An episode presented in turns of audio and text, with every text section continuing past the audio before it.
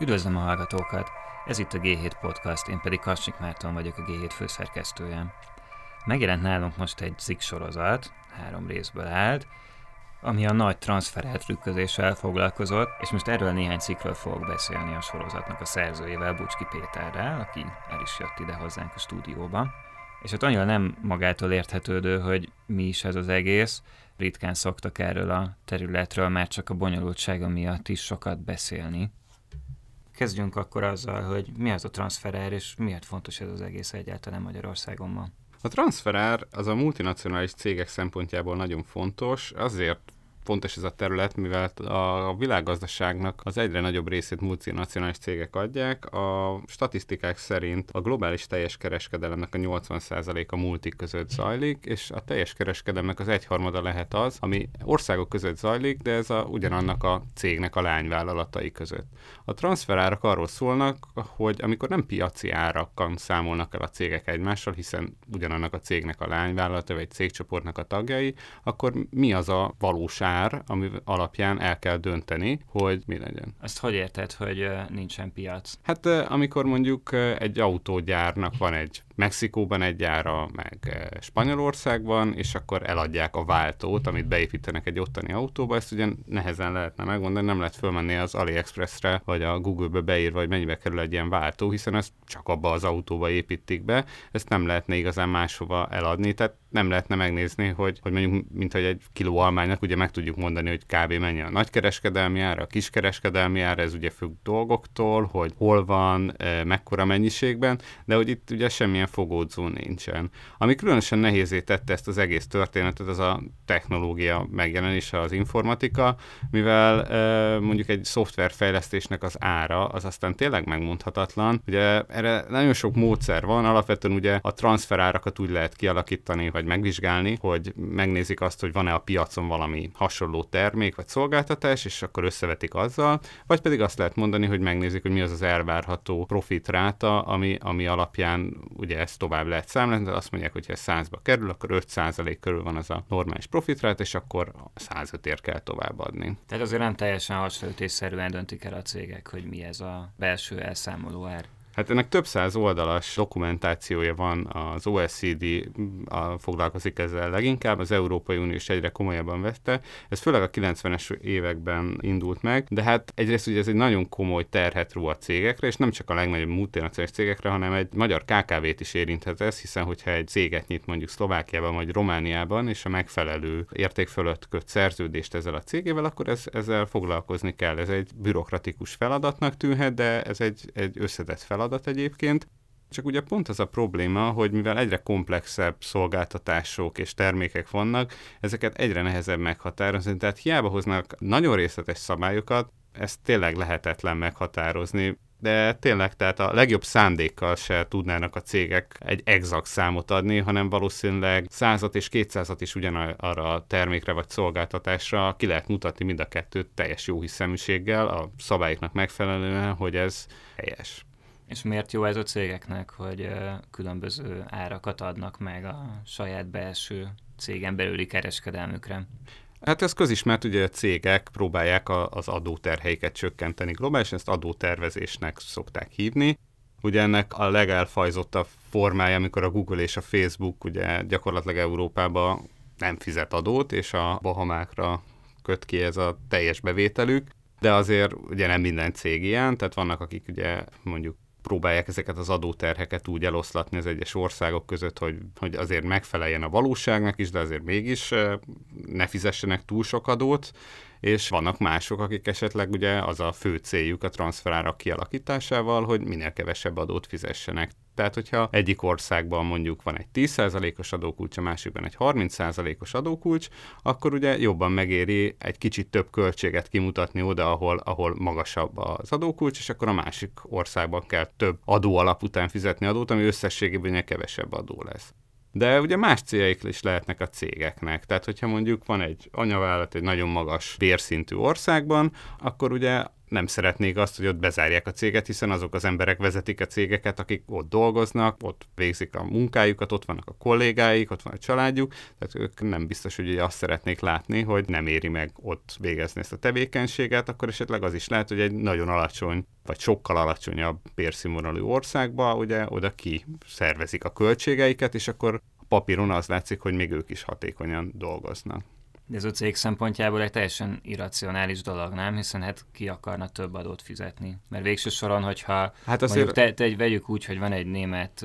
cég Magyarországon, és hogyha kisebb nyerességet akar Magyarországon kimutatni, a transferárak segítségével átviszi ezt a jövedelmet Németországba, akkor ott ugye mivel magasabb a vállalati adókulcs, ezért többet fog adózni. Hát igen, de ezeknek a cégeknek vannak tulajdonosaik, esetleg mondjuk lehet, hogy egy állami tulajdon is van benne, ezeknek a cégeknek a vezetője, a helyi politikai elittel azért különösen Németországban elég eh, aktívan ugye együtt dolgoznak azon, hogy ez az adott városukat vagy tartományukat a gazdaságát fejleszik, és ez mondjuk nekik például az érdekükben állhat, hogy, hogy ezeket a költségeket a lányvállalatokra terheljék, és azt tudják mutatni, hogy igenis jól működik a helyi gazdaság. Másrészt pedig ugye ezeknek az államoknak, ahol ezek az anyavállalatok vannak, az az érdekük, hogy ezek a multinacionális cégek ne ott adózzanak túl sokat, ahol gyártanak például, hanem, hanem ott adózzanak, ahol a központjuk van. De hogyha vannak cégek, akik Magyarországra hoznak jövedelmet, mert nálunk alacsony a vállalati adókulcs, illetve vannak, akik inkább elvisznek innen, hogy az anyagországban adózzanak, akkor tulajdonképpen jön is, meg megy is jövedelem, nem? Tehát ez nem, nem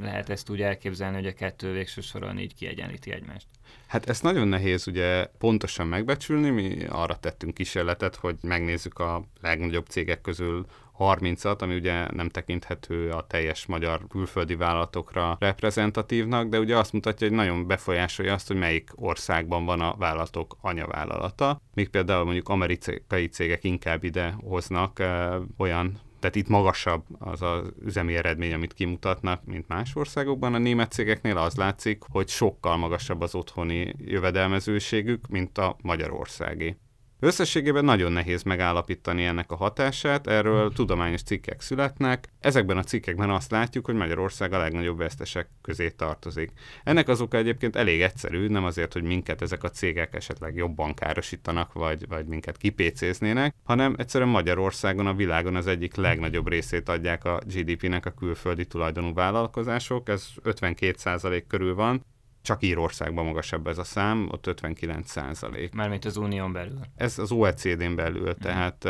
azért létezhetnek ennél kisebb ilyen városállamok, ahol ez más, de, de nagyobb gazdaságoknál máshol nincs ilyen magas szám. Ez azért is érdekes, mert ugye ezek a, a magyar gazdaságot nagyban befolyásolják ezek a cégek, és hiába egyébként nagyon alacsonynak tűnik a magyar 9%-os társasági adókulcs, ugye amikor a cégek ugye nem csak ezt az egy adókulcsot nézik, egyrészt ugye nálunk azért elég jelentős tétel még az iparűzési adó, ami megegyezhet egyáltalán a társasági adó szintjével is, és másrészt ugye a társasági adónak a, a mértéke mellett a különböző adókedvezmények is nagyban befolyásolják a cégeket, ilyen mondjuk a kutatásfejlesztésért milyen kedvezményeket kaphatnak, ezek a költségek ugye megint olyanok, amiket nagyon-nagyon nehéz lenne exaktul elszámolni, hogyha különböző ország lágyvállalatai vesznek egy projektben, és tulajdonképpen ez oda is elvezet, hogy igazából azt se tudjuk, hogy mennyire valós az a GDP szám, amit mi látunk a magyar gazdaságról. Ugye mert az, hogy ezeknek a cégek milyen a, a nyereségessége, akik a magyar GDP felét adják, azt ezek a transferárak nagyban befolyásolják. Tehát igazából azt mondjuk, hogy 5%-kal több vagy 5%-kal kevesebb, akkor valószínűleg mind a kettőt alá lehetne támasztani, de ez egy nagyon nehéz kérdés, és ez egyre komolyabb gondot okoz nem csak Magyarországon, hanem a világban is, mert tulajdonképpen itt a, az egyes országok egyre inkább olyan feltételeket akarnak teremteni, amik ezeknek a globális cégeknek kedveznek, és itt tulajdonképpen egymással versengnek ezeknek a cégeknek a jövedelmeiért és adójáért, és tulajdonképpen így mindenki valahol egy kicsit maga alatt vágja a fát, mert összességében ez a tort egyre szűkül, amiből mindenki egyre nagyobb szeretet szeretne kihasítani. Hát igen, amit felvetettél, az, az nekem is inkább egy ilyen globális problémának tűnt, ami, tehát ugye ez a verseny a padló felé, azt hiszem így is szokták mondani, amikor a nagy cégeknek a kegyér versengenek egymással az országok, de ezzel ugye az a legnagyobb probléma, hogy nagyon nehéz egy-egy országnak kilépni belőle. Tehát szinte nem is nagyon lehet mondani ilyen nemzeti szintű politikát, amit ezzel szemben. Hát nemzeti szinten főleg egy ilyen kisebb gazdaság globálisan nézve, mint a magyar, nem is tud semmit csinálni, de ugye, ha megnézzük, azért az a megdöbbentő, hogy ha a kik a legnagyobb nyertesei ennek a profit áthelyezésnek, tehát a transferárazás segítségével, akkor azt látjuk, hogy ezek nem csak az adóparadicsomok. Például föltűnik Belgium, Ciprus, Írország, uniós államok, és hiába van az OECD-nek és a, az Európai Uniónak is elég sok ilyen politikája, ami ezt célozza meg, nem igazán tűnnek ezek hatékonynak, amíg ilyen mértékben eltűnnek, eltérnek egymást